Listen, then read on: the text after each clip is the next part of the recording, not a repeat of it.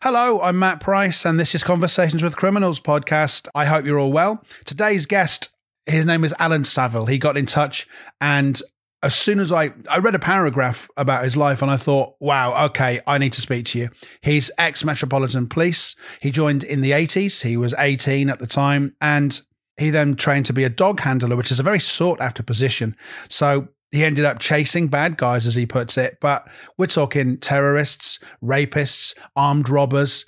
And he drove around London by himself with a dog, sometimes undercover, sometimes working with flying squad in various scenarios. He was at Broadwater Farm, which, if you Google, you can look that up. So, this is a guy who has seen an awful lot. After an 18 year career, he then left the force for reasons that you'll find out about.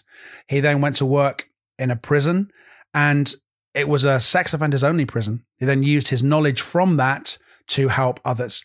This is a very, very simple summary of what this conversation was about. I the theme that runs through it, I suppose, is that no matter how hard life is sometimes, it is still possible to hold on to your core beliefs if that doesn't sound too precious. You know, Alan is a people person. He has a faith in humanity and a decency that I just really admire. And I called the episode A Mutual Respect for the Bad Guys because, well, you'll find out exactly why. There are certain things that we discussed that, of course, aren't pleasant. You can't have a long career like that and live that kind of life without seeing some horrible things. And we talk about them in depth. And that includes Alan's son, Ian, who took his own life. But Alan, being the way he is, has dealt with that as well, everything that's come his way. And I found this humbling and really inspiring as well. I I went for a walk after it, actually. I, I kind of needed to. And I hope you enjoy this. I thought it was fantastic. This is Alan Saville.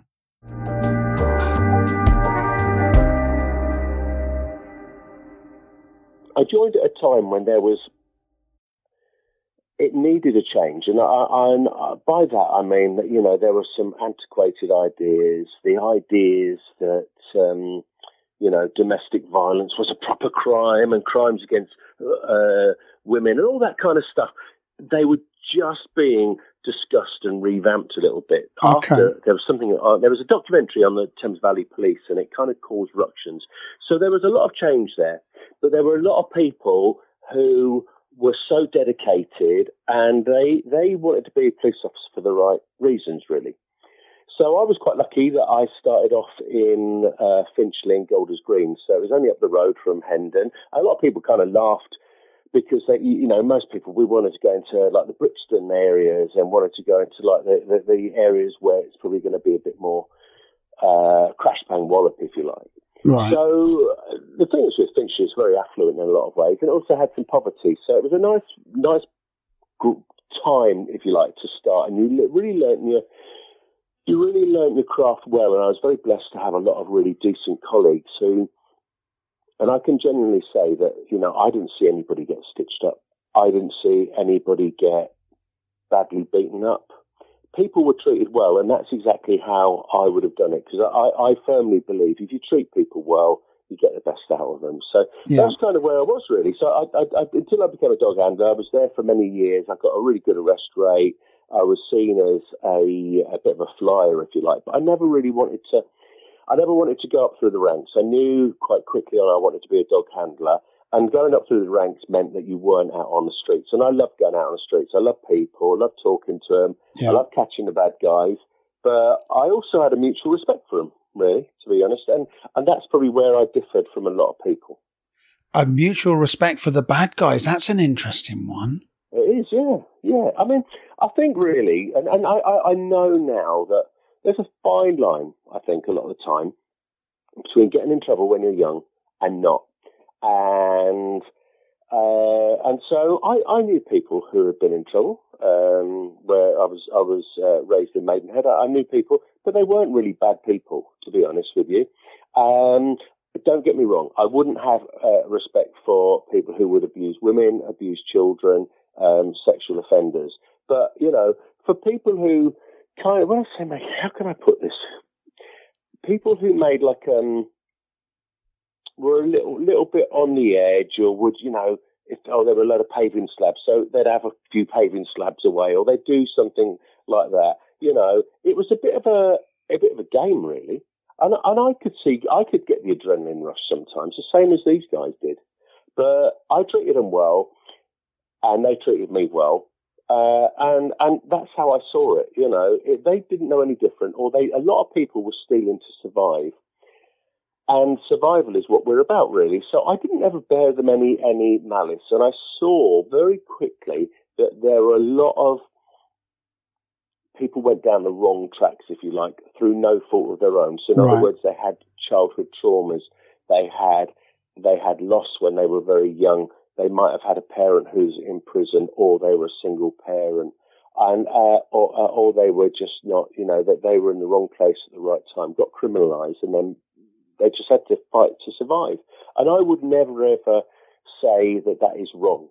Where it is wrong, you know, is if people get injured, seriously injured, is completely different from from other things, really. So I had a bit of respect and they would say hi to me, and I'd say hi to them, really. And I'm really proud of that because I can put my hands up and say that I was I was a decent guy. Uh, yeah. uh, and I would I would be so excited if I caught if I caught uh, people, and I feel really proud of it. But I'd also be proud if they shook my hand at the end of the night and said cheers, uh, and uh, thank you for being being kind of um, upfront and honest, and hopefully we won't meet again. And that was all I could hope for, really. And most people are like that, Matt. You know, yeah. there are the, the odd one or two who would who would who would uh, who wouldn't treat people right, but in the main, it was quite an honourable um, police service, really. Um, and people were there through, you know, there wasn't that much technology in those days, but it was through sheer graft and through sheer determination. And there, of course, there were a lot more police officers out there then, so you could really do stops and stuff because you knew if you if you excuse me, if you shouted, you'd get help. Right. So, do you know what I'm interested in? Because it's it sounds like you were were very noble, which I admire. Can you tell me about the people who joined for the wrong reasons? Then, what was the difference between them and you? What were the wrong reasons? Um, the difference was really is that I think there was an inability to to, to kind of empathise, and although that the aim was to lock up the bad guys, they didn't really want to know the reasons why. They didn't really understand that low education could cause people not to get a job. They didn't realise that drug addiction was a, a horrendous thing which is going to cause people to right. potentially act in a different way. They didn't really want to know that. And so when those kind of things came up, it was, oh, it's an excuse, they all say that, etc., etc., etc. And you could see then that you've got these recidivist um, offenders who would just go round and round and round and round again, and nobody really wanted to help them. So uh, we, we, we kind of had that. I didn't have any. I didn't. I can't say there were any real like bent policemen out there. I, I genuinely didn't didn't know it. There were a couple who got caught doing ridiculous, stupid things. Right. You're always going to have a few like drink drive and all that kind of stuff, which is sure. still wrong. But I didn't really know any people who were there to just basically fit people up. Um, but it was just the perception that if you're a, once a bad, you're a bad person, you're a bad person for life, and nobody could change. And I think that was fundamentally wrong because we needed to try and break down that um, generational cycle, really, of, of um, arrest, prison, release, arrest, prison, release, because that's no good for them. It's no good for their families, and that was the, that was the difference. So you were kind of seen sometimes as oh a bit soft or what have you, but I still got the better results because people trusted me and people would talk to me, and that is the difference, really. Uh, but I still had faith, and I was really pleased and really, yeah. really pleased when, when people would come up to me and say, you know, I haven't been in trouble for years, and you know, the way you treated me years ago, you changed my life and everything. Because to me, that's a lot better than locking people up.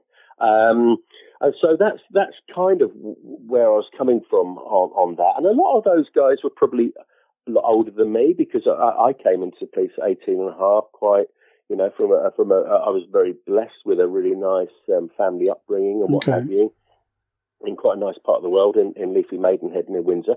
So going into in, into uh, London, I had to have my wits about me because I was only very young. And so, you know, and you have to make a stand sometimes and lead by example. But that does eventually get recognized. And, and, and the older kind of perceptions and the older ideas were slowly getting weeded out. But it took a long time. And I'm sure that some of those guys probably damaged people's kind of um, uh, uh, relationship within the police deliberately. Um, and they also damage people's uh, resilience and ability to, to make change. I think it's amazing that uh, it's because you were a young man, but to have this kind of insight because you don't have that much life experience at sort of 18 or 19 or even oh, in God, your early 20s. And yet oh. you have that level of compassion and that faith in humanity to be able to say, well, actually, yes, okay, you're a bad guy or you've committed a crime, but I kind of understand why. That do you not yeah. think that, that that's a very unusual? Is that that sounds like such an unusual perspective? I came from my parents. My parents were ama- uh, were amazing. Everybody says that mum and dad were good, but you know, my dad worked very hard. They didn't have anything. They actually lived through the war in London. They met. They they didn't have anything, and they worked for every single penny. My dad made his way up through the civil service, yeah. but even then, he was very a principled man who would um, say what he thought for for the benefit of everybody else. And my mother um, you know, she she had uh, her her her her dad kind of popped his head around the door and said, "I hope the next bomb hits this house," and disappeared. We never even knew where he was. Wow. After that, very much day. So it was her and her sisters and her mum just had to fight for everything. So I think I think my idea of right and wrong and principles came from uh, from from both of those. So I'm very very blessed. Um, but you know, I'm also aware that we were, there were other police officers who probably didn't have as good a start in life as me, who still had the same principles as me. But at 18 and a half, it's quite it, it, it's an odd career really because yeah. you know you're asked to go into incidents, domestic incidents, domestic violence incidents, and people say, "What do you know about life?" And I'd have to put my hand up, so I don't. But I'm willing to listen. I'm willing to.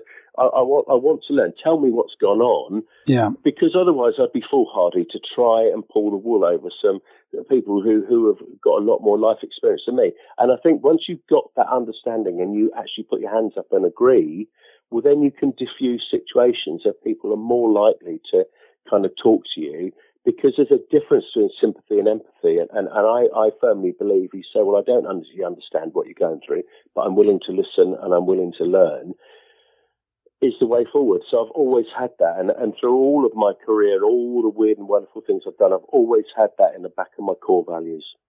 Yeah, I, I just, I think, did anyone ever take liberties? Because that's such a, I mean, that's a very a very mature thing. But I'm also thinking as well, if you're in the Met Police and you're in London and you're in an area that could be quite dangerous to say, look, you're right. I don't have any life experience, but let's talk. That, you know, in an ideal world, yeah, of course, that's so admirable. But did anybody ever take advantage of that? Was were you ever in oh, danger? Yeah.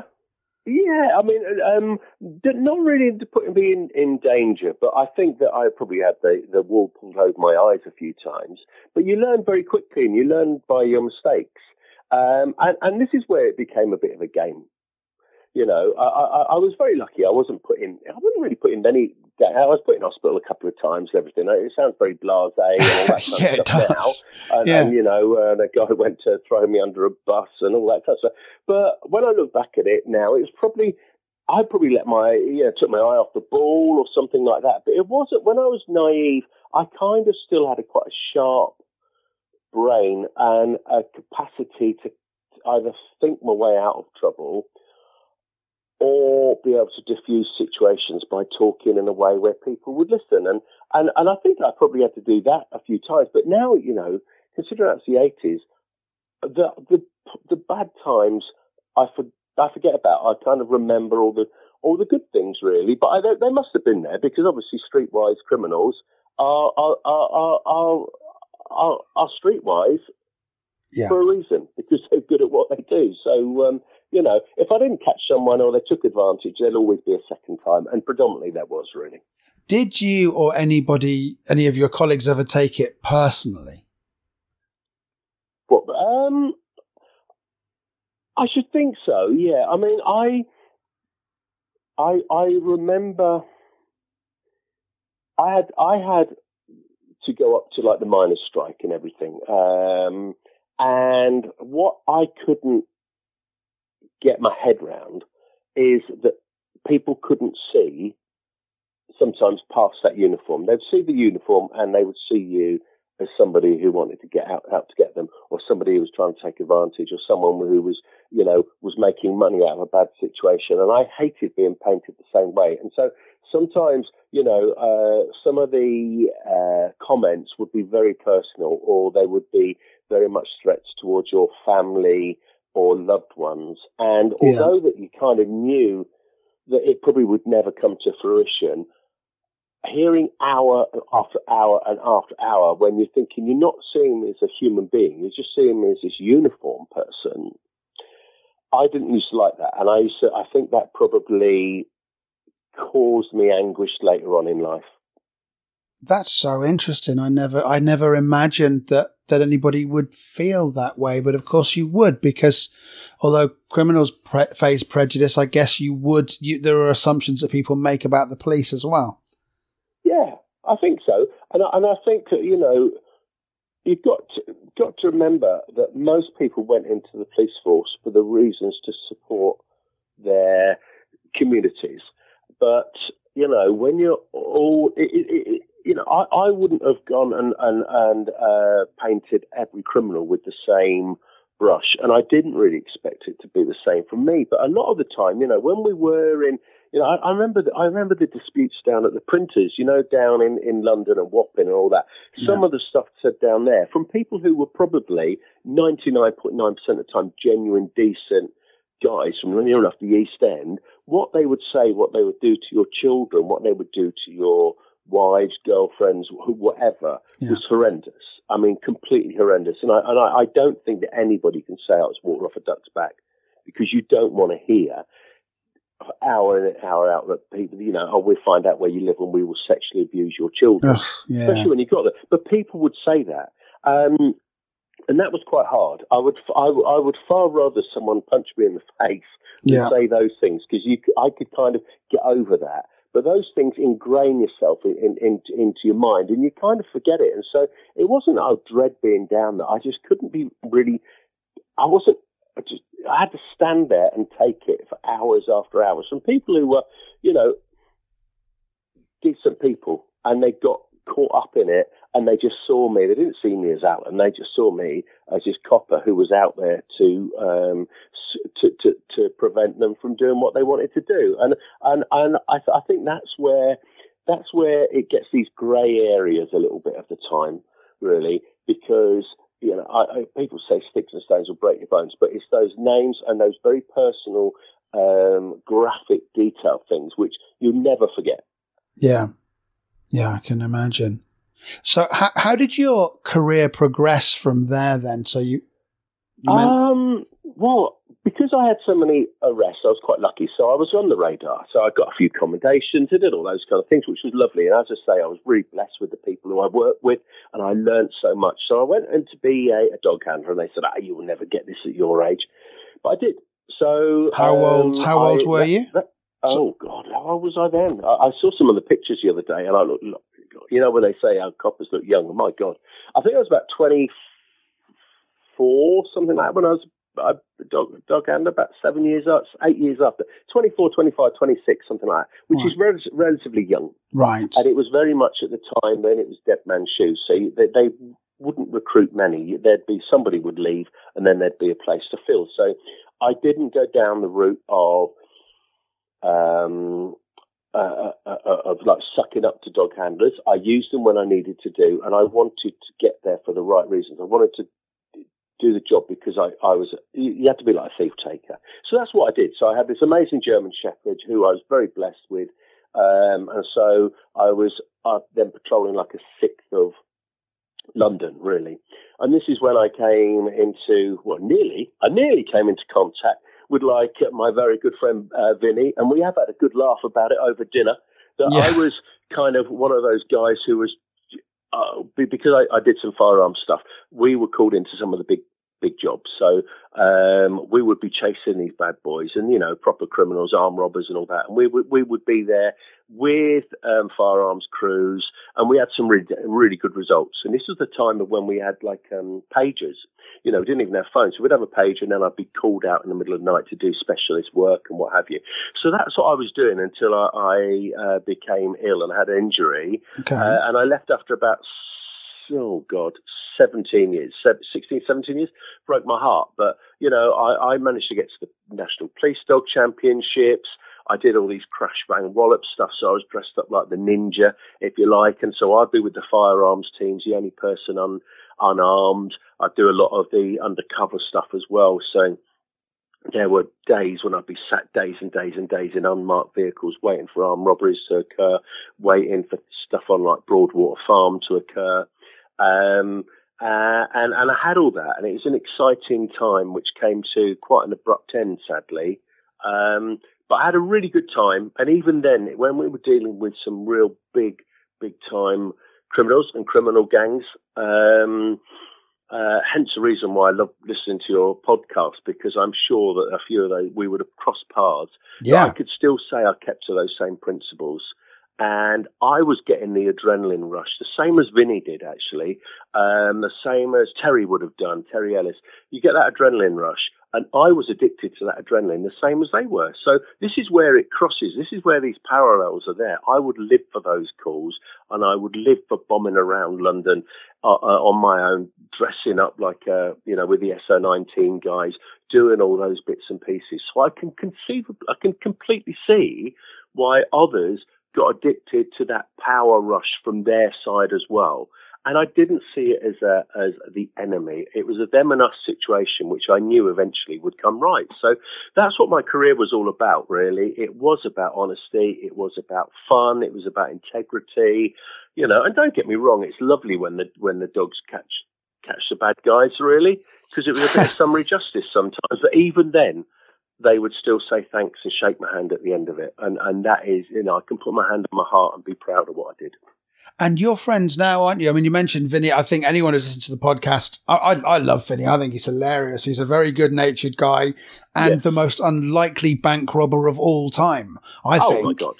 Yeah, I was literally behind him. You know, I would, I would have, and I tell him, I would have loved my dog to catch him.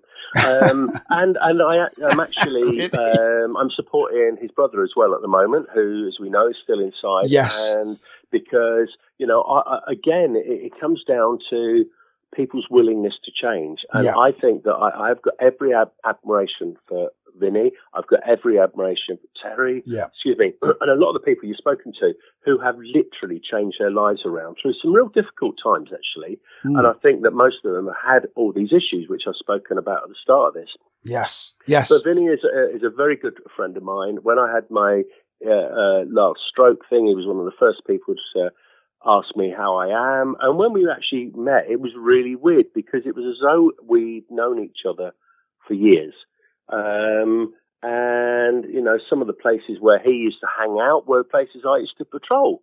And, but to see people go through a, a, a, a, prison system, and obviously, as you know, you know, I've worked in a prison, to see people go through a system which is fairly antiquated, come out after so many years and be so positive is a major achievement. And I think that I'm very blessed to have them as, as genuine friends. Um, a- and, uh, and and so it's funny because it, even that part has gone full circle, Matt.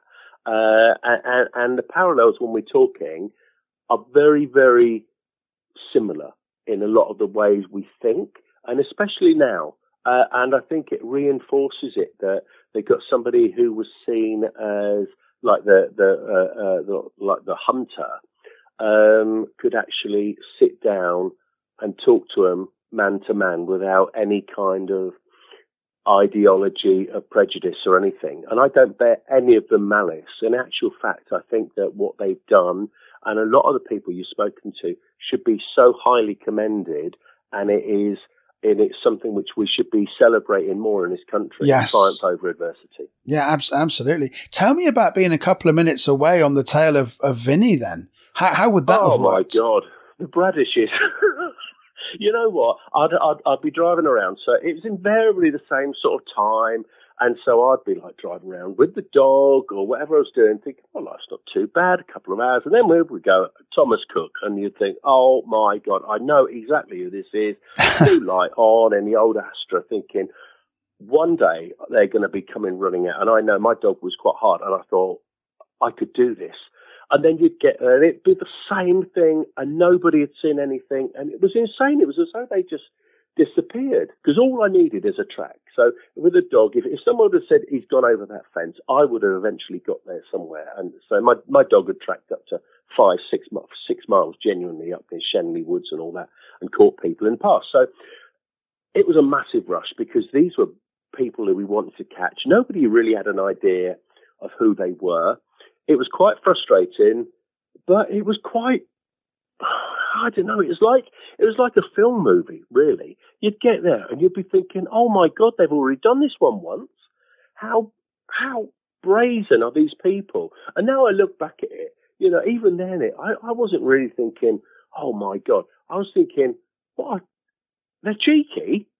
But at least nobody. When I say nobody was hurt, they didn't actually physically hurt somebody. And I've said this to Vinny that obviously having a shotgun, having whatever it is put up is a is a frightening thing, and it needs to be recognised that it, it, it does uh, uh, uh do lasting effects. But I kind of saw them as these very maverick people who just were un, near enough untouchable, really. And so now we can have a good laugh about it. Um, at the time, did I would I have laughed as much? Not probably not as much, but I lived for that adrenaline. I lived for the day when I could come face to face. Luckily, possibly that you know I didn't because I might have been been injured or what have you. But you know, it, it, they were caught after I left actually, and when they were caught, I remember thinking, "Oh my God, all the stuff from a few years ago is these two guys."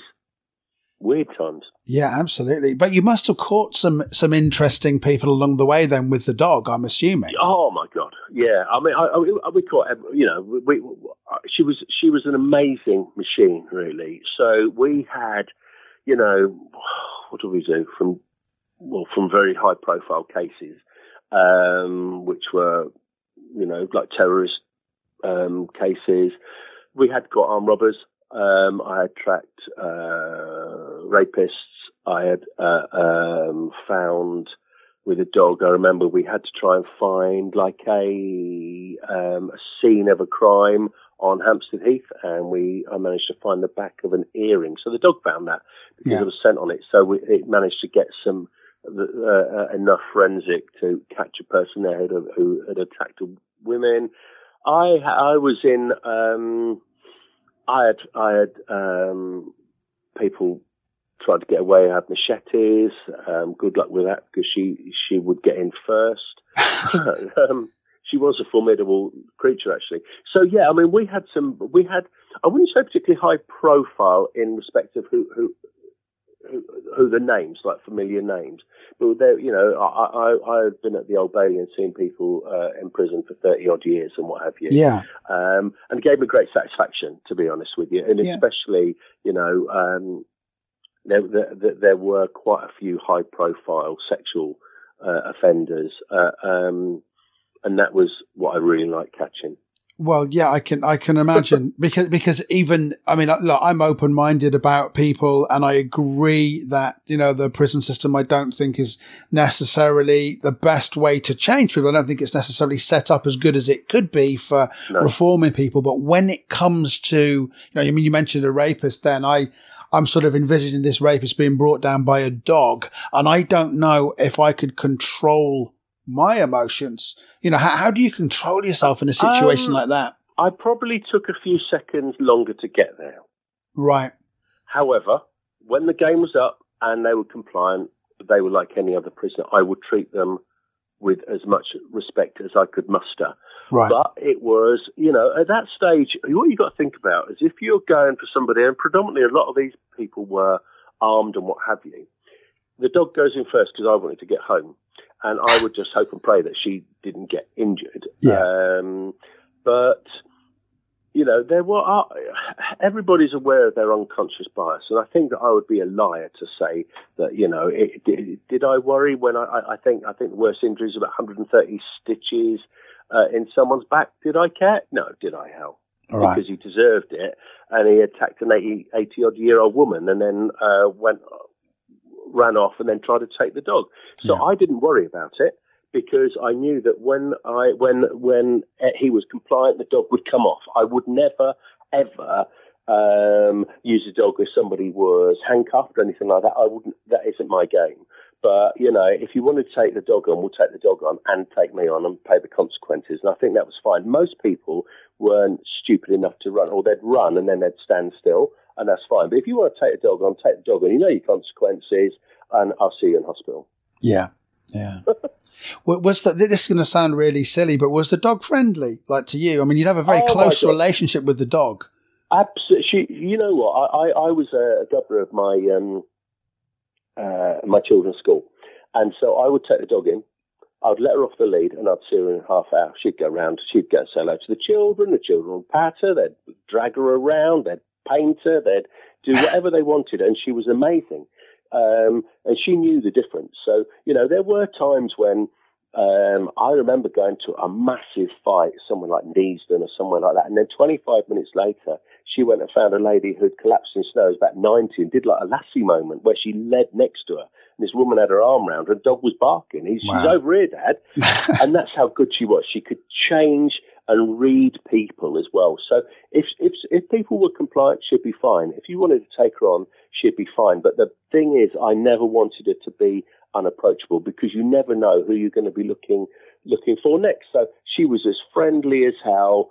But if I clicked my fingers and pointed at someone, she would bite them. It's as simple as that. So it was quite subtle. You could do it quite subtly, really. So I was one of the ones who was first picked for a lot of the football matches because she was a little bit mouthy. She's only little, only weighs 65 pounds, but she's like a machine gun. And it's quite nice, really. It, it, at least I knew I could get home safely. But I, I could put her in any situation with anybody could come into the house and she would have been completely fine with them.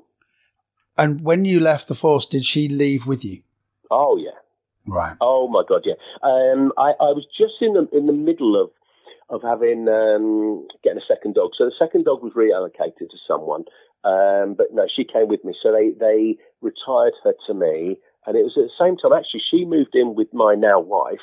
We've been married just over twenty one years. She moved in before I did, right? And it was quite nice actually because um, she uh, my my wife had an ex who was quite vile, and the dog knew. So it made her feel very, very safe. So yeah, she came with me, and then we'd still do little bits of training, you know, every, every few days, finding bits or hiding children, and she'd love it because that's what she lived for, really. And yeah, it was a big, uh, it was a big blow when she she died quite suddenly of, of uh, cancer, and it was a big kind of blow because she was like my best buddy for yeah. so many years. A lot of time in London, you know, in those days we weren't double crewed; we would just be on our own. So a lot of time it's just me and her for hours and hours and hours and she got me through some tough times. You know, she stopped people stabbing me and um, trying to shoot me and all that kind of stuff. And to have a have her here one minute and not the next was pretty sad. Um, it is. It's. I mean, I, I love dogs and I and I get it completely. They're they're like family, aren't they? But I, I'm. Yeah. Um, how how does a dog stop someone from stabbing you? Can can you just sort of describe that? I'm just trying to picture um, that in my um, head. I I if you found somebody and they'd come towards you, you have to give them a warning. And it was really a matter that I had complete trust in her, and they live by it. They, they, what they do, they the dogs see it as a game, really. They because when they're, we're training, it's all a big game um, to them, and it's completely safe. And and so they just see that person coming towards them as another. They don't see him as a criminal. They just see it as a game where somebody's got a knife but then after a while, their instincts do take in, especially the same as you know. She was probably a bit more naive when she was 18, uh, when uh, when she was first on the streets. It was the same as I was at 18 and a half. But after a year and a half, she'd be more streetwise. So she'd be able to pick up on people's vibes and their adrenaline. And what you know, you'd have to say, you know, you come nearer me, this, you, you're going to get taken out. And then you just release a dog, and she it, she would just go into this amazing mode where a that she could she she always went for the hand or something where there was a weapon, and she was a lot faster than they were. And and she would literally just hang on, and there, there there aren't many people who could then you know put a knife or whatever it was into another hand and start attacking the dog. It doesn't happen very often, yeah, because it hurts you know, it does hurt even when you have like the, the, the sleeves and stuff on. It's still you can still feel it, and it's quite a, an intense pressure. So you had to back your dog up, and then you know, if somebody's got a, a knife to me and it's a them enough situation, the same as any other time, you will be neutralised somehow, and I don't care how I do that. Yeah. Until you're safe, and you know, and, and I, you know, I, I, if I had to, I, if I had to punch somebody, I would have punched them, and I thought I'd always put my hands up to it if it's justified, I'd do it. If I didn't have to do it, I wouldn't do it. But the dog would just know, and because it feeds on your adrenaline, and so it knows there's something up. And then when someone comes out of the shadows or something, you know, and when when you do your kind of your your, your challenges and everything, they know right. This is the time when I've got to do it, and they just do it. It's an amazing thing, actually. It, it, it, it it's it's it always amazes me at how they could differentiate and how they knew when it was a game and when it was real life, really. Uh, but they just did it, and, and hence the reason, you know, why the Met had the biggest breeding program in the world because they just chose the right dog. So it was a very, it was a, it was an amazing, um, uh, good few years as a dog handler, really, and it, the, they, they were probably some of my my most treasured um, moments and uh, memories. Yeah, I, I, I can imagine. So you you left the Met, and you said that you were injured. Can you can you tell me how that happened? Yeah, I had um, I, I, had a few mental health issues. Really, I think really that I hadn't dealt with some PTSD stuff, um, okay. and I think it got on top of me, and it just got worse and worse and worse, which made it made life quite tough for me at the time, um, which has probably given me this insight of what I do now, uh, and I was quite vulnerable. So I had the opportunity to to to leave which broke my heart. But I didn't want to do a job where I wouldn't feel backed up or I wouldn't feel as though I could do that job for 100%. So I had to make um, quite a tough decision, really. But I think in, in hindsight, it was it was probably um, the right one. So I'm very interested with people who are dealing with uh, PTSD now, and uh, even now with what I do in charity wise and stuff. I'm helping police officers at the moment who are probably going through the same stuff as me. So it is very it can be a little bit of a macho world, or, or you know, you're expected to yeah. kind of suck it up and get on. And these were the times when you know the Mill Hill IRA bombing, so I was there first there, and all these other little bits and pieces, and going into terrorist situations and having bombs go off all around you. It takes its toll. So sadly, that was me really. So I, I, I went. Um, not under a cloud, got my exemplary um, certificate from the from the commissioner, and off I went. Can I ask? And this is very personal, but how, in what way does it take its toll? Because you know you hear about you hear about PTSD, and I know it's a very real thing. I do understand that. You know, I'm certainly not being flippant in any way. No. But how, how does it manifest itself? Um, it it can it, it can hit you at very inopportune moments, really. I started to get quite paranoid. I started to not trust anybody. I started to, I couldn't really relax in a situation because all the time I was kind of thinking is something bad going to happen, not to me or just in the surroundings, really. I would have a lot of memories of um, some really sad things, you know, uh, cot deaths and car crashes with children and uh, abuse and neglect and stuff would really would really um, hurt me, but I didn't really notice it. So I think my sleep pattern was getting worse. So if you think, you know, I'd get home at about half past six in the morning after nights, I would probably get two hours, three hours sleep. That's the time I'd just be sat there, and it wasn't a time, you know, when you could have social media or do anything. I was just twiddling my thumbs, so I was getting more and more tired. I was getting, um, uh, and I just think that it just brought down my um, my resilience to life, really, um, which which was probably a big factor in the breakup of my first marriage, um, and it makes it quite intolerable for people who are uh, who are around me, and I think you don't really realise that. Uh, but I can still remember things now. Sometimes, you know, I could watch something on the TV. I could, I could even be walking around, and something would uh, that memory would come back to me, and I have to. I know it's kind of coming because I just have a little weird feeling in my, my back of my brain, thinking, "Oh, I'm not going to feel quite right in a minute." And so I try to do something, or my wife can read it, read me, and she just kind of thinks, "Oh, Alan just needs a little bit of time on his own," um, and she keeps an eye on me. But I just have my five minutes, so it's still there, really. Um, and it's it, it, it, can be tough, but I've accepted it. Um, do I really need to get some help? I'll probably get some help sometimes, but you know, I kind of manifest itself in me helping others at the moment, um, which is kind of my therapy. But I'm very aware of what it has done. Um, but I'm very thankful for the people around me because I think, you know, without my support network, would I still be here now? I doubt it. Wow. Blimey. Can you can you recognize PTSD in other people then as, as the things to look um, out for? I think you have to recognise it yourself. Really, I still think there's this culture that you know this is a macho world and you've got to you can't say anything, and it amazes me how many people are still unwilling to talk about their feelings. Um, and at the moment, I mean, I, I, train I train local authorities across the country in uh, reducing parental conflicts. And one of the things we talk about is feelings, and people still can't, especially men, can't talk about their feelings very much. They find it very difficult. They see it as a weakness or, or you know, a, a, a, sign that they are, are they aren't as strong as they should be. And so we're always going to fight this battle. And so you're always going to have, by the sheer nature of this job, and let's, you know, let's be honest that at the moment, anyone in emergency services with COVID and the rest of it must be going through some intolerable, horrendous stuff.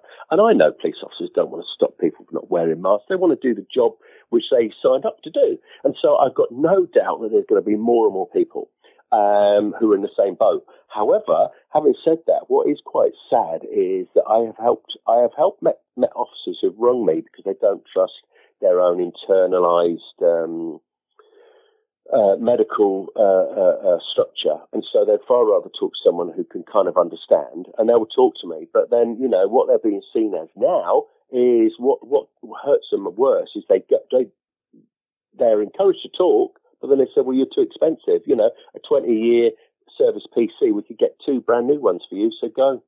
So there's no real support a lot of the time, and that's a real tragedy. Um, but people have to recognise it for themselves and be able to realise that something has changed, and then it's a matter of really listening to what they say and responding to what they say. And I can relate to it because I've been there. And I think sometimes, you know, all well in the world, some counsellors haven't been there, and so you can't really empathise. So it's very, it manifests itself in so many ways, Matt. It can manifest itself in drinking or, you know, um, behaviours which could be seen as dangerous or affairs or, I don't know, uh, abuse, uh, neglecting themselves, financial. There's so many things there, but sometimes this thing can creep up. It's like a slow burner, and then it hits you. And once it hits you, it's very difficult to know where to turn because you're expected to be this amazing person. Just because you put a uniform on, it doesn't mean that you've got a, a, a, um, a, a, a, a, a, right not to be able to uh, deal with issues. It doesn't make you any less of a person. We're only human beings. And I say to people, it's like a pressure cooker. If you don't allow that pressure to get on, come go somehow, it will hit you. And so, yeah, I do kind of recognise it, but people don't. I'm worried. I think there's still a stigma about any mental health, you know, in this country. Oh, I can't say it because it's mental health. People will laugh at me. People think I'm mad. People will just uh, uh, um, uh, won't know what to say to me, and that is where it, it, it's falling down, sadly. I'm just trying to sort of put myself in your shoes. You know, you've had a very successful career in the Met and then you acknowledge that, well, you've seen a lot. And as a result, you know, you feel that it's best to leave. What, what's it like when you leave the police and you've had, you know, you've been addicted to the rush of, of doing your job? What do you replace it with? And how do you? I, I, I couldn't for a long time. I hated it. Um, I'm very much a people person. So, you know, I, I did some other little jobs. I, I, I, I was very blessed. I was in a very stable uh, relationship. I just got married, so that was over 20, 22 years ago. But the comradeship is, you can't replicate that anywhere else. And I've never known a, a job where you can do that. You know, I, I'm always going for jobs where I'm part of a team and I like that part of a team, and I do kind of like the danger. So, you know, I, I, worked in prisons. I've done all these other bits and pieces, I've done security, etc., etc. But nothing will replicate what I was with. So I was kind of where you'd have like a massive group of friends. Um, you're kind of left on your own. And sadly, once you've gone, you're gone. You'll find some people will stick with you, and I've still got some friends from 1980, 81, 82 now. But most people won't really ever ask you how you've gone because you're not part of that kind of clicky family. And so I just had to kind of reinvent myself, really. Um, I, tr- I still try to treat people as good as I can. Uh, you know, I, I still try to try to use my experiences in whatever I was doing. So I was quite confident in being able to talk to people and everything, but it still wasn't the same rush, and it never would. Nothing could ever replicate that at all. Um, and until you've done that kind of job, um, I don't think you'd get it. I mean, I, I, I, I, I'm thinking that some people who have been criminals will probably still miss that rush, but they've got that ability now to move that away. If you said to me, okay, uh, Alan, they need, they need, uh, they asked a decrepit old 55 year old to go back in the police tomorrow, um, with all my issues, they'd be a bit mad to do it. But if they said that, I'd, I'd do it tomorrow. No problem whatsoever it's interesting you talk about danger as well and sort of being a, a, being addicted to it. Were you ever afraid, or does that addiction and the adrenaline yeah. rush take over? I was afraid. Yeah, I was at Broadwater Farm. I had my I had my helmet thing. I got. I, I, was in the next road to where Keith Blakelock died. I was right. If you remember the pictures, there were the pictures where there was a burning house right next to people. I was there. Um, all the time, and we weren't relieved. And I actually did think that more of us were going to get killed that day. We were completely outnumbered. That was a scary day. Um, there were some scary, uh, scary times when we were waiting for things to happen, but that adrenaline rush was was it was addictive. Later on, you'd go and sleep forever, or if it never happened, it never materialised.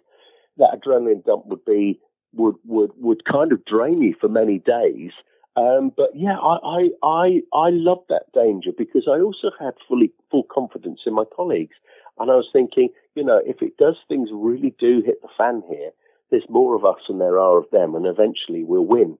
But yeah, there were some times when I, I was I was uh, terrified, um, uh, and uh, but I've kind of managed to not think of many. But obviously Broadwater Farm was was a horrendous day for uh, in British history, really, um, and we were let down we were completely let down, and I think that's been, you know, that that that's obvious for everybody to see. But that was probably one of my scariest, um, my, my scariest uh, moments, and a lot of the other ones where I was probably in real mortal danger. I didn't. I, I still felt in control, but there I was just a pawn in a big game, and and and the the officers on the street were left left hung out to dry, sadly. And tell me about working in prisons then. Were, were, you a prison officer? Is that what you. Yeah, I was, yeah. I've, I've, done so much. It's crazy, isn't it? So, um, yeah, I, I, it was, this, is, this sounds really weird, but in, in 2012, as you know, that uh, uh, my son took his own life. So he was 23. He, he died three days before um, Christmas. And it did change me as a person. I'd become even more uh, uh, uh, show more empathy and a, and a, willingness to help people, especially with mental health and all that. But then I had to find a job. So I thought to myself, you know what? I always thought I, I, can kind of understand criminals a little bit. I can understand where they're coming from. I know that I can look after myself in respect. I could probably talk to people. I could put, talk people down. I'm a, I'm a people person. I'm a team player. So why not go for it? So I went along for the interview and it wasn't particularly the most arduous interview. I think there were desperate for people, really. And as we went, we went and had a little look around the prison. So we went in the prison and they, they dropped this massive bombshell on me. They said, Oh, do you realize that this is changing from a category B prison to sex offenders only? And I thought, Oh my God, am I going to do this? Am I still going to do it? And I thought, we'll give it a go. So I went in. I was probably the oldest one on my on my oh god, by a long way actually on, on my intake and everything. The intake was quite quite easy, and it was all right. It was all right. I mean, we were completely under understaffed. There were a lot of staff who were demoralised. There were a lot of staff who weren't particularly great, but like anything, there were some really good ones there. Um, uh, and I believe that, you know, I would still, although, you know, would I have worried if that place sort of burnt down and taken all those sex offenders out? Probably not, to be fair. And that's me being open and honest. But, you know, I still had a duty to show people some kind of respect with the idea that some of them, even 1%, might actually change their lives around and come out as people who weren't dangerous. So I eventually I, I, did a lot of work on the landings. I was never really one who was getting in trouble. I would be able to placate people. I would listen to people. I would lead by example. Um, and it amazed me. It was the same people who always getting getting into fights and what have you.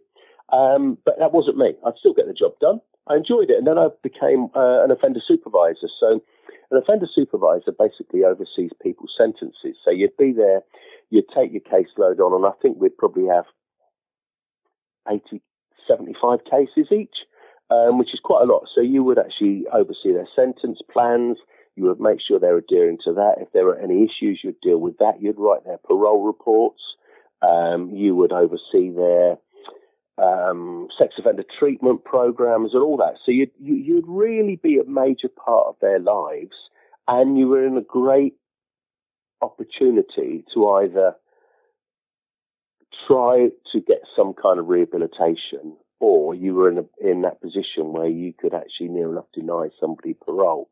So it was, a, it was it was a period of power, but it was very obvious to me that you know a lot of the people who were in there were never going to change. And as Terry has said to you, and Terry's book, um, Living Amongst the Beasts, really resonated with me because I know there are people in there who would just talk the talk, say the right buzzwords, in the vain hope that they were going to move on. And that really worried me. And so I would fight against that very much so. And I would be open and honest with them. And I would say, oh, I don't believe you. I don't believe that that's changed you. And I'm going to put that in reports. And they were like looking at me and well, you don't do that.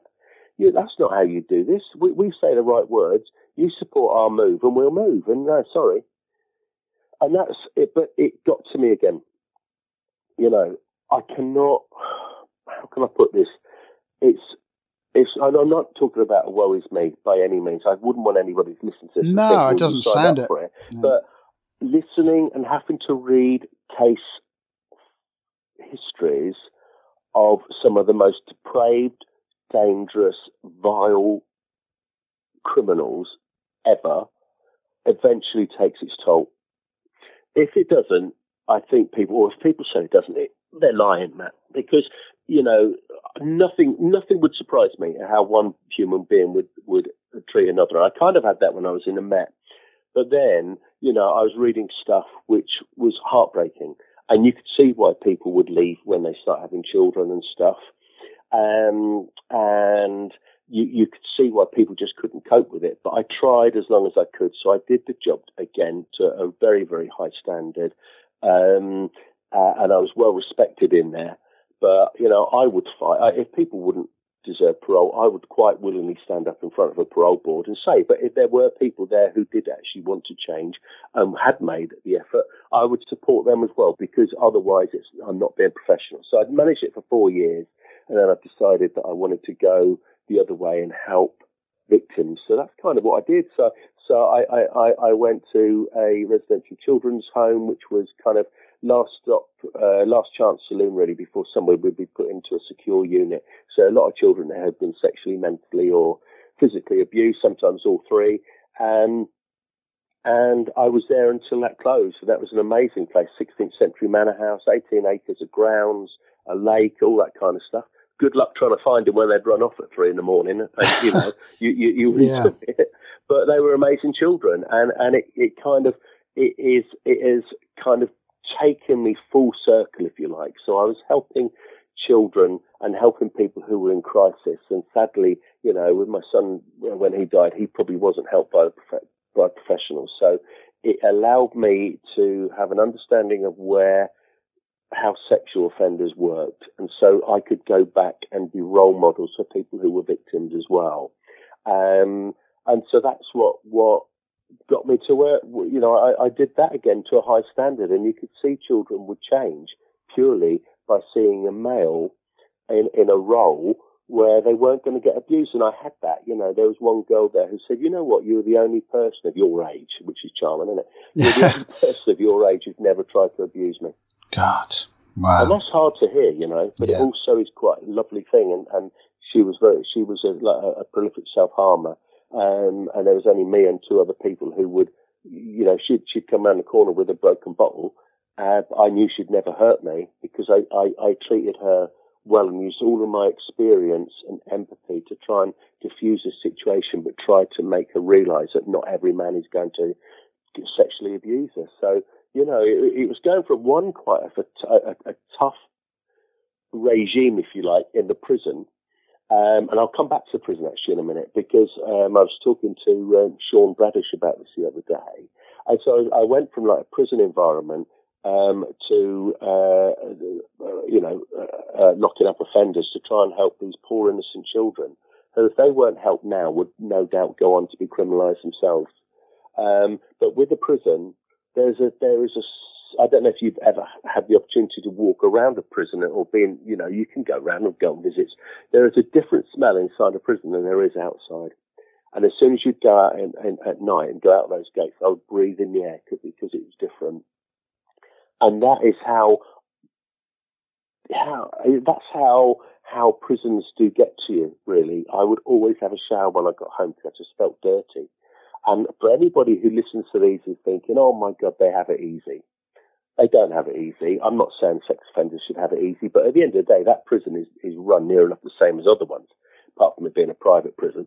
Um, they're cold, they're formidable, they're dangerous, you know, when you argue, when you have to wait six months for a decent mattress, you have to put in an application to have another blanket.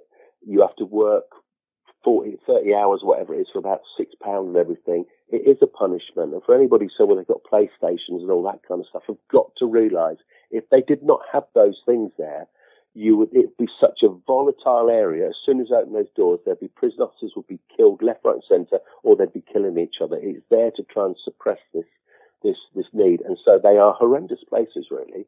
Um, but um, they can also be places of rehabilitation as well. So yeah, that, that's kind of where I was really on on those uh, on, on, those those professions. It just seems as though I've gone from one to another, where people are in crisis. Yeah, um, and I've helped people.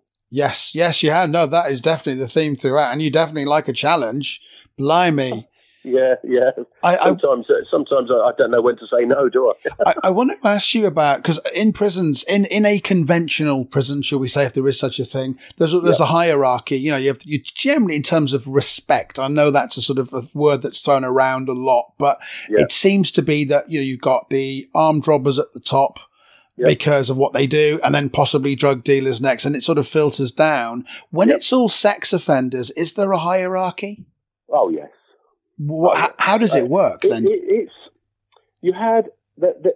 It was starting to get more. Um, there were a lot of very older people in there, right? Um, and they were kind of just seen as people just accepted them.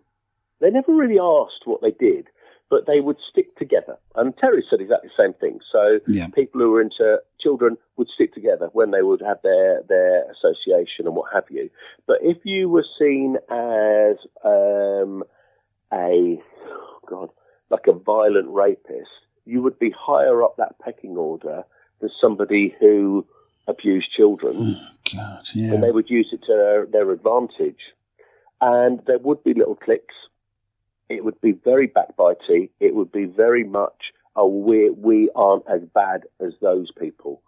And they couldn't see, they couldn't differentiate the fact that they were all there and have all damaged people's lives. So there was still this hierarchy, and it would very much come into, you know, um, dare I say it, that it, it, it was um, also to do with religion, because a religion would near enough bring somebody near enough like a mini gang within a prison. So people would start to follow religions which are probably seen as more volatile, um, and they would use that to their advantage. But the thing is different than a, than a conventional prison is the amount of attempted manipulation is extraordinary. They would manipulate anybody, and they would try to manipulate every single member of staff, and they were very successful at doing it.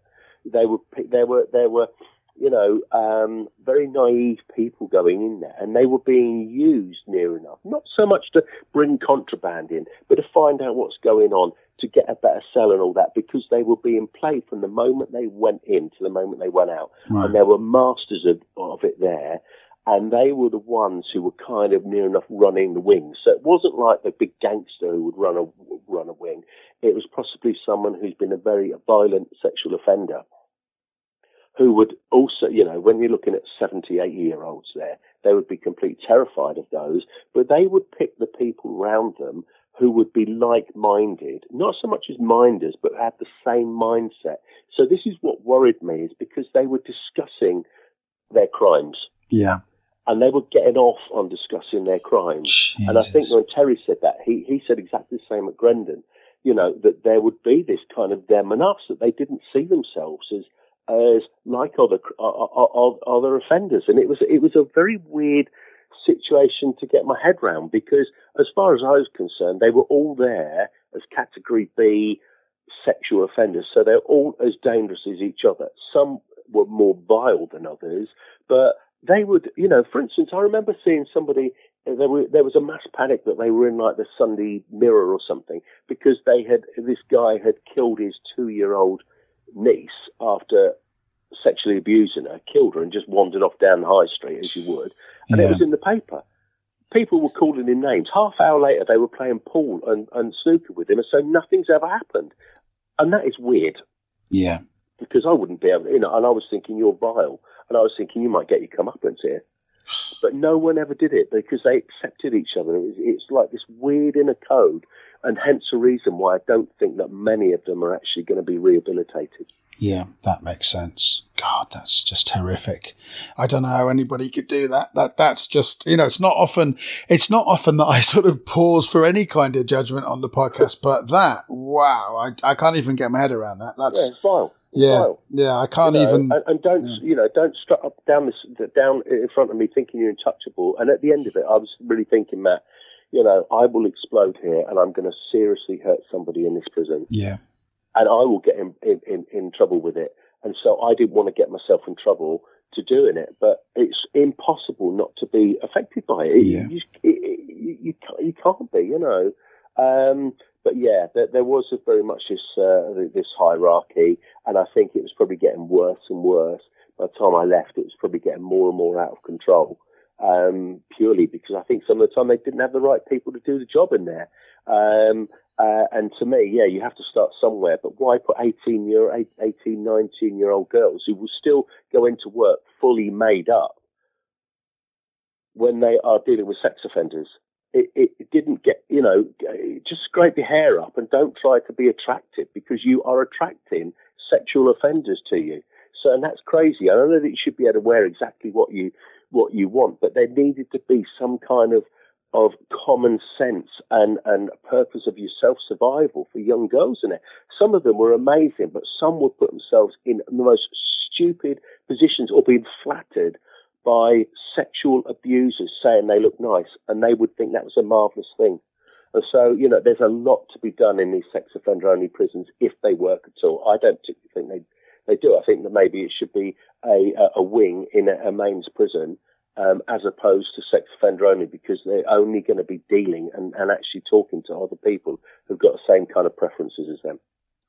Yeah, Wow, I'm on I, the soapbox now. no, no, not at all. No, I, I, I'm gonna, I'm listen, I'm gonna listen back to this and still have to take a pause to, to sort of uh, to get my head around it all. I, I'm, I'm going to ask you about your son. Now, the reason, okay. the reason I'm going to ask you about your son is because obviously he took his own life. But the reason I'm asking about it is because I know that there might be someone else who has been through a similar experience and maybe they're yeah. going through it now. So, and I know that, you know, you, you, you, come, I know that you're a guy who wants to help people. How uh, this just, this is not meant to be trite in any way, but how, how do you get over that? And do you get over it? Um, how do I get over it? Uh, it's funny enough. This is exactly what I've written for Terry's book. I described the moment when I had this knock on the door. So if I just put it into context, right, is that three days before Christmas, I've just done eight hours on the radio, live radio, so all the dials and everything on my own there, fantastic, playing on heavy rock music and all that kind of stuff. Life was quite good. Three days to Christmas. I know that my son had had mental health issues. I know that he was actually starting to see a light at the end of the tunnel. In hindsight, that's probably the time when people are more vulnerable. So I got a knock on the door, um, police car outside. So you automatically think, oh, something's gone wrong. And you automatically, your heart starts to go. So these two people, sheepish, came in, um, didn't really want to say anything. I was small talking because, you know, it's then, I don't, I just see police officers as an ex-colleague, if you like, chatting away. And then they said, your son's taken his own life. Um, he was found hung at his uh, house.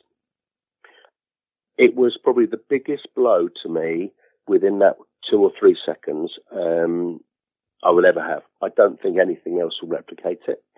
Um, I went to pieces within seconds. I was like wailing, etc., etc. The police didn't know what to do. They didn't really say, "Oh, okay, it'll be all right." One of them still stood up, a, a towering above me. I phoned up my wife, who was just starting to get some bits and pieces. She came home, and it was a start of a long struggle for recovery.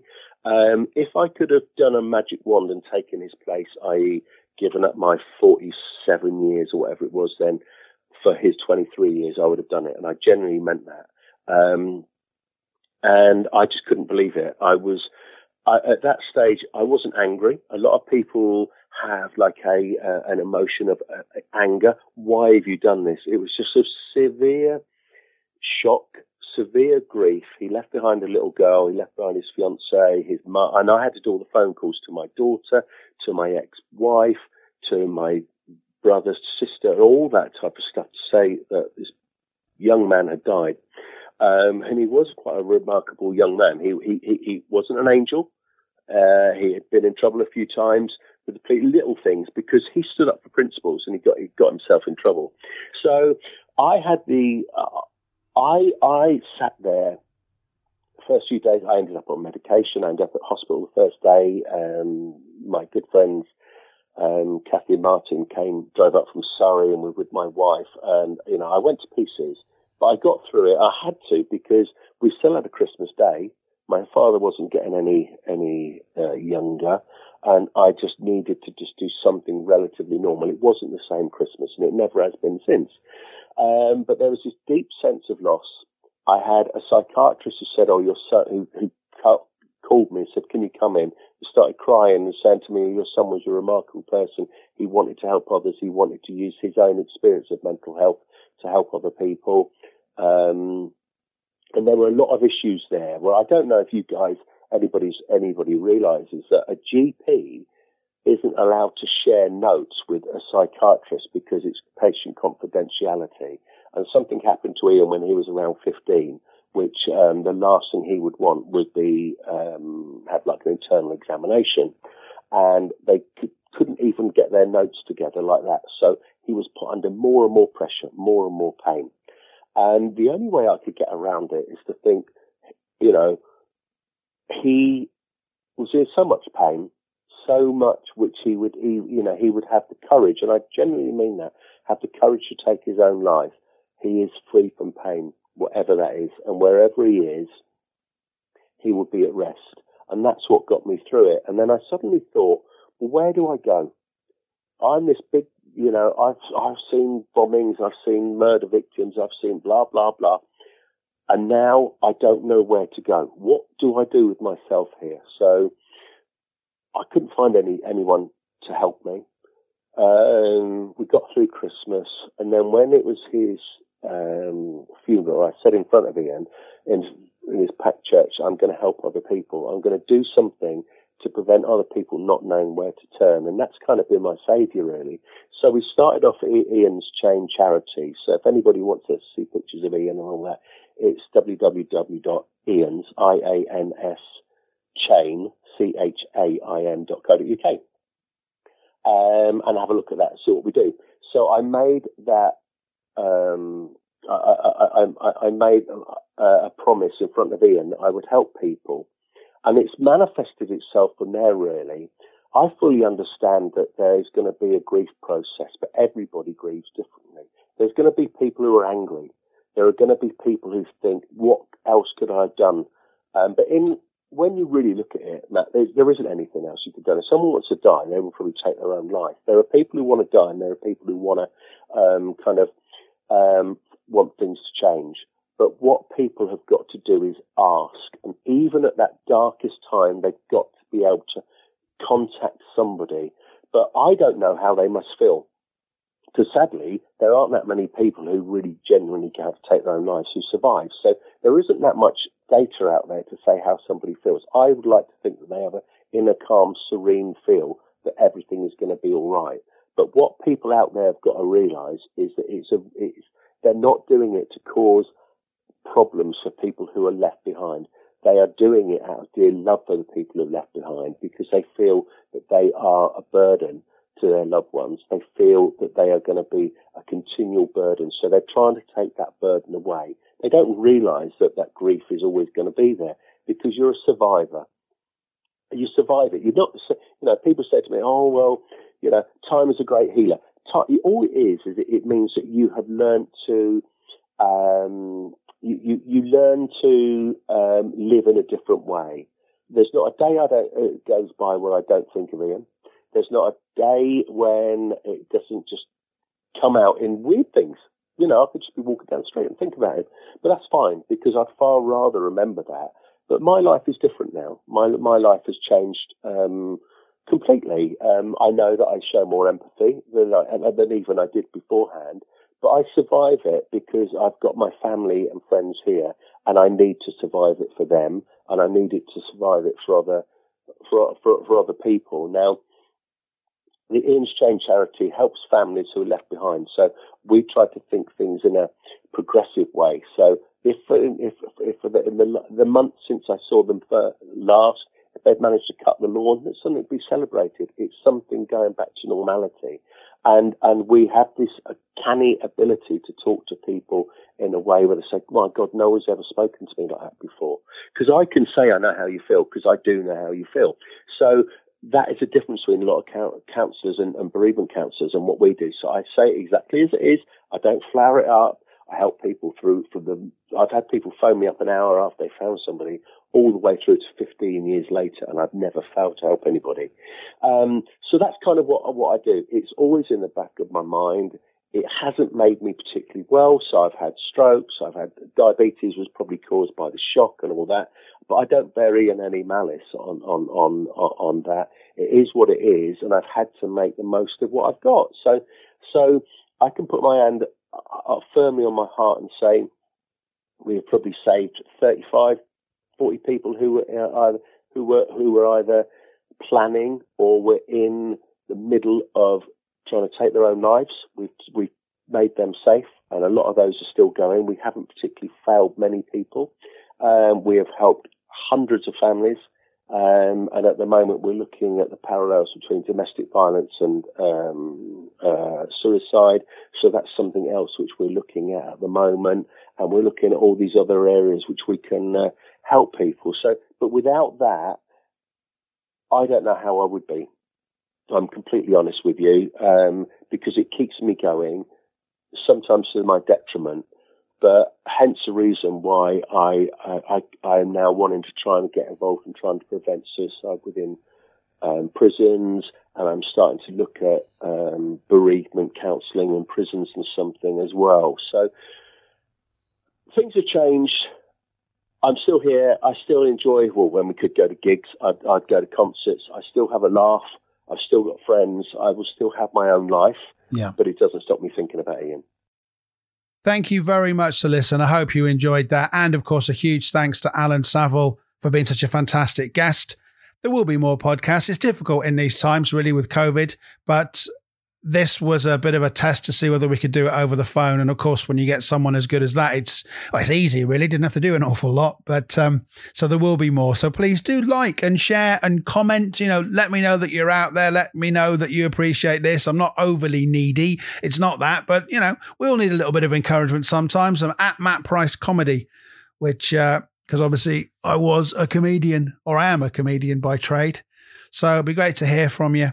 Most of all, Keep listening, stay safe, and I will speak to you again. Bye for now.